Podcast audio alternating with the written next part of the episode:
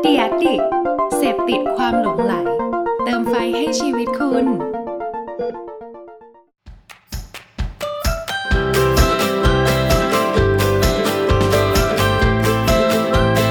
Podcast สวัสดีค่ะยินดีต้อนรับเข้าสู่รายการ Hanky Beats Podcast นะคะวันนี้ทุกคนก็อยู่กับมุก ปุณธิดา การพิทยาค่ะก็วันนี้นะคะเป็นเรื่องราวที่มุกอยากจะแชร์กับทุกคนมานานมากๆแล้วก็คือในเรื่องของการทำ storytelling ค่ะคือเรามองว่าทำไมการสร้างเรื่องราวเนี่ยจึงสำคัญสำหรับร้านอาหารนะคะจริงๆแล้วการทำ storytelling หรือว่าการสร้างเรื่องราวให้กับร้านอาหารมันมีมาตั้งแต่สมัยยุคก่อนที่ศาสตร์นี้จะได้รับความสนใจมากในทุกวันนี้ซะอีกนะคะแต่แค่สมการในการทำร้านอาหารเมื่อก่อนมันอาจจะเป็นการที่เราจะให้ความสำคัญในเรื่องของการเพิ่มยอดขายมากกว่าการที่เราจะเล่าเรื่องราวของแบรนด์เรานั่นเองค่ะแน่นอนค่ะว่าการที่เราโฟกัสยอดขายในยุคนั้นมันอาจจะเป็นสิ่งที่ดีที่สุดในตอนนั้นแล้วเพราะว่าช่วงนั้นคงไม่ได้มีแบบร้านอาหารที่เกิดขึ้นมากมายแล้วก็หลากหลายให้เราเลือกกันเหมือนทุกวันนี้นะคะแต่ยุคหลังจากนี้ค่ะการทำ storytelling จะเป็นเหมือนกุญแจสำคัญให้ธุรกิจของเราอยู่รอดแล้วก็เติบโตไปได้ค่ะ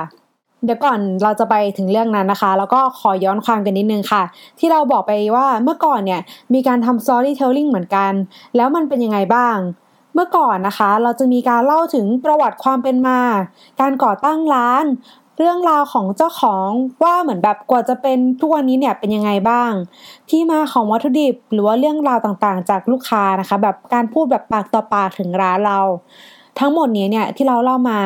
มันก็ยังคงเป็นต่อไปนะคะแต่ว่าที่มันจะต่างกันไปก็คือจากเดิมที่เราเคยเล่าเรื่องพวกนี้เนี่ยแบบแยกๆกันนะคะหรือไม่ก็เราไม่ได้มีการเอาเรื่องราวเนี่ยมาทำให้มันเห็นภาพชัดเจนมากขึ้น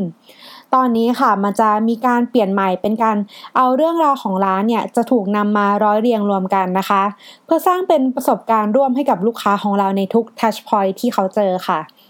ไม่ว่าจะเป็นในลักษณะของร้านการเล่าถึงตัวเมนูวัตถุดิบหรือว่าการทำแคมเปญต่างๆทั้งออฟไลน์แล้วก็ในออนไลน์นะคะที่เราเนี่ยต้องใส่ตัว DNA เรื่องราวของร้านเราลงไปในทุกๆจุดทำให้ทั้งซัพพลายลูกค้าพนักงานเขาเห็นภาพตรงกันกับเราค่ะแต่ก่อนที่เราจะไปถึงตรงนั้นนะคะเราอยากจะชวนทุกคนมาปรับ mindset แล้วก็มุมมองเล็กๆน้อยๆกันนิดนึงค่ะว่าทุกๆอย่างเนี่ยที่มีอยู่แล้วก็เกิดขึ้นมันล้วนมีเรื่องราวเป็นของตัวเองเสมอค่ะแต่แค่ว่าเราจะมีวิธีในการเล่าเรื่องราวต่างๆนั้นเป็นยังไงบ้างหลายๆคนอาจจะเคยได้ยินว่าพูดผิดชีวิตเปลี่ยนมันก็คล้ายๆกันเลยค่ะกับหลักการของตัว storytelling มันทั้งสามารถพูดให้คนรักแบรนด์เราได้มากขึ้นแล้วก็พูดให้คนเนี่ยเกลียดแบรนด์เราได้เช่นกันดังนั้นก่อนที่เราจะสื่อสารหรือว่าพูดอะไรออกไปนะคะก็ต้องกลับมาทำการบ้านแล้วก็คิดตกตะกอนในแต่ละมุมให้ได้มากที่สุดนะคะวันนี้ค่ะเราเลยจะมายกเคสให้ทุกคนสามารถมองเห็นเรื่องเล่าจากแบรนด์ผ่านการสังเกตให้ดียิ่งขึ้นค่ะถ้าพร้อมแล้วก็ไปฟังกันเลยค่ะ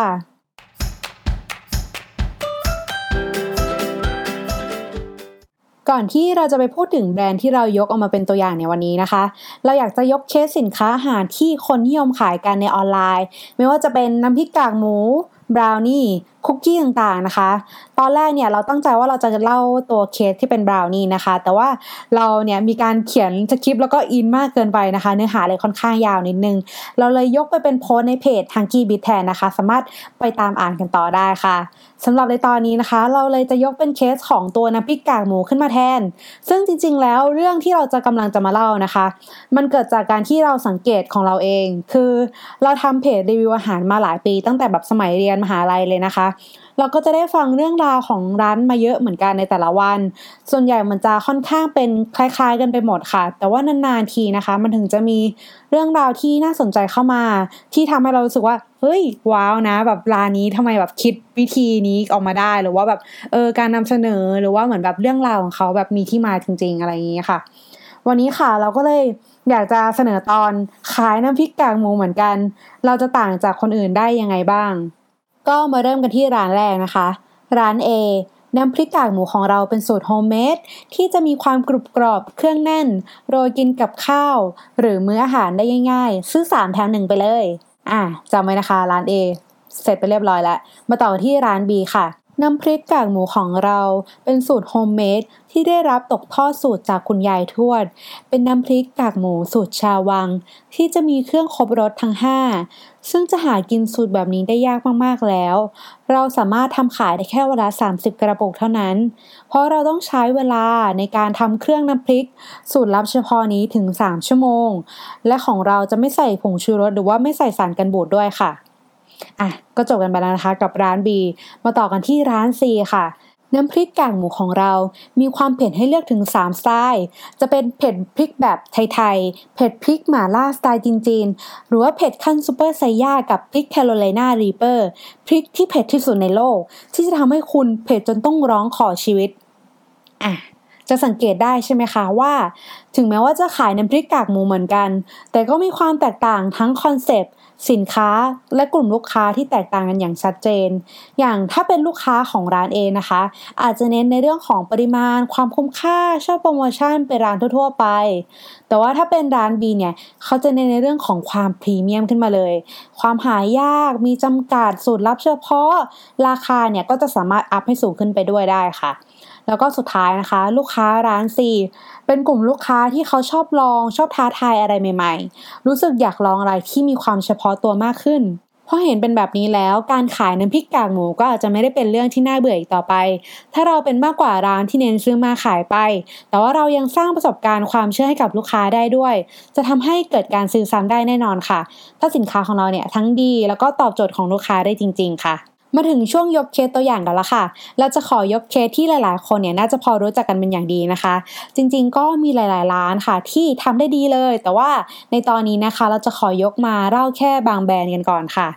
มากันที่แบรนด์แรกเลยนะคะคือร้านโจนสลัดค่ะร้านสลัดของลุงโจนเป็นร้านขายสลัดกับอาหารเพื่อสุขภาพที่เขาเป็นมากกว่าแค่ร้านอาหารเฉยๆนะคะแต่ว่าเขายังมีการให้ความรู้ด้านสุขภาพผ่านคอนเทนต์ของลุงโจนเนี่ยในเพจ Facebook ที่มีความสนุกแล้วก็เข้าถึงได้ง่ายไม่น่าเบื่อนะคะซึ่งสามารถยกให้เป็นร้านที่สามารถทำคอนเทนต์ได้ตรงตามหลักพาเลตโต้ 80-20 มากๆเลยนะคะพาเลตโต้ 80-20 เนี่ยหลายๆคนก็อาจจะเคยได้ยินมาบ้างนะคะที่เขาจะเน้นในเรื่องของการสร้างประสบการณ์เป็นพวกเหมือนคอนเทนต์ที่ไม่ได้รีเลทเกี่ยวกับการขายเนี่ย 80% กับคอนเทนต์ขายอีก 20% ได้แบบลงตัวสุดๆแบบตรงตามทฤษฎีเป๊ะๆเลยค่ะก็จริงๆแล้วนะคะมันก็ไม่จำเป็นว่าทุกแบรนด์เนี่ยเขาต้องใช้กฎ 80-20 เหมือนกันนะคะอย่างร้านโจนสลัดเนี่ยเขาก็ได้สร้างฐานกลุ่มลูกค้าที่รักในเรื่องของสุขภาพอยากให้ลูกค้าเนี่ยเขาหันมาดูแลตัวเองมากขึ้นผ่านการสื่อสารในแต่ละคอนเทนต์ที่เป็นตัวการ์ตูนของเขานะคะพอมีคนดูแลสุขภาพตัวเองมากขึ้นนะคะมันก็ส่งผลให้ตลาดของคนรักสุขภาพเนี่ยเติบโตมากขึ้นแล้วก็แนวโน้มที่คนจะมาใช้บริการร้านเขาก็เยอะขึ้นตามไปด้วยเช่นกันค่ะมาต่อกันที่ร้านที่2อย่างร้าน Penguin Eat Shabu นะคะกับสโลแกนไม่อร่อยให้ต่อยเพนกวินเป็นร้านชาบูที่มีการนำคาแรคเตอร์ของตัวเพนกวินเนี่ยมาสื่อสารสร้างเรื่องราวให้กับลูกค้าสามารถจดจำแบรนด์แล้วก็หาจุดแตกต่างจากคู่แข่งในการทำการตลาดออนไลน์ได้เก่งมากๆเลยนะคะสำหรับแบรนด์นี้นะคะอาจจะเรียกได้ว่าเป็นร้านคู่ตรงข้ามกับร้านแรกอย่างร้านโจนสลัดที่เน้นในเรื่องของการทำคอนเทนต์ให้ความรู้ลูกค้าเพื่อยอดขายในระยะยาวนะคะแต่ว่าของร้าน Penguin Eat Shabu เนี่ยเขาจะเน้นในเรื่องของการจับกระแสเก่งแล้วก็สามารถออกโปรโมชั่นที่ตรงกับความต้องการของลูกค้าได้ดีในเวลานั้นๆเรียกได้ว่าแบบขายเก่งมากๆค่ะซึ่งตรงนี้เนี่ยมันจะมีความมือหวามากกว่าโดยเน้นในเรื่องของการสร้างคอนเทนต์เพื่อเพิ่มยอดขายอย่างสร้างสรรค์ค่ะซึ่งถ้าเราเปรียบเทียบร้านโจนสลัดนะคะเป็นนักลงทุนเนี่ยเขาคงจะเป็นนักลงทุนแบบแนว VI ที่แบบเน้นการลงทุนในระยะยาว5ปี10ปีนะคะแต่ว่าอย่างร้าน Penguin Eat Shabu เนี่ยจะเป็นเหมือนแบบสไตล์การลงทุนที่ค่อนข้างหวือหวาแบบคล้ายๆแบบแนวเทคนิคอลประมาณนึงที่แบบจับกระแสเก่งขึ้นลงเร็วแบบช็อตเก่งอะไรประมาณนี้เลยค่ะมาถึงเคสสุดท้ายกันแล้วนะคะกับร้าน Bar B Q Plaza ค่ะพอพูดถึงชื่อนี้ปุ๊บนะคะหลายๆคนอาจจะเริ่มจินตนาการกันแล้วค่ะภาพของน้องบาร์บีคอนมังกรตัวสีเขียวหน้าตาเบลๆที่ยืนอยู่ตรงหน้าร้านกับเสียงซุบซ่าของหมูสันคอสไลด์ที่กระทบกับกระทะทองเหลืองข้าวผัดกระเทียมร้อนๆแล้วค่อยเอาหมูเนี่ยมาจิ้มกับน้ำจิ้มสูตรเฉพาะของบาร์บีคอนกันเลยใช่ไหมคะโหพอพูดมาเนี่ยก็เริ่มหิวกันแล้วนะคะที่เราพูดมาทั้งหมดนะคะมันก็คือเรื่องของ storytelling ของแบรนด์ที่มันได้อยู่ในทุกๆ touch point ของลูกค้าตั้งแต่แบรนด์อาหารพนักงานการสื่อสารต่างๆเรื่องราวความประทับใจของลูกค้าเองก็สำคัญเช่นกันค่ะการที่เราได้ใส่เรื่องราวไว้ในแต่ละจุด จนวันหนึ่งนะคะมันถึงกลายเป็นเรื่องของความเชื่อที่มีต่อแบรนด์ทำให้ไม่ว่าแบรนด์เนี่ยจะออกอะไรมา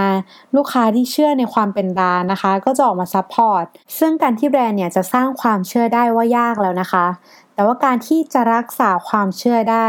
นั้นยากยิ่งกว่าค่ะร้าน Bar B Q Plaza เป็นเคสสตั๊ดดี้ที่ดีมากๆสำหรับเรา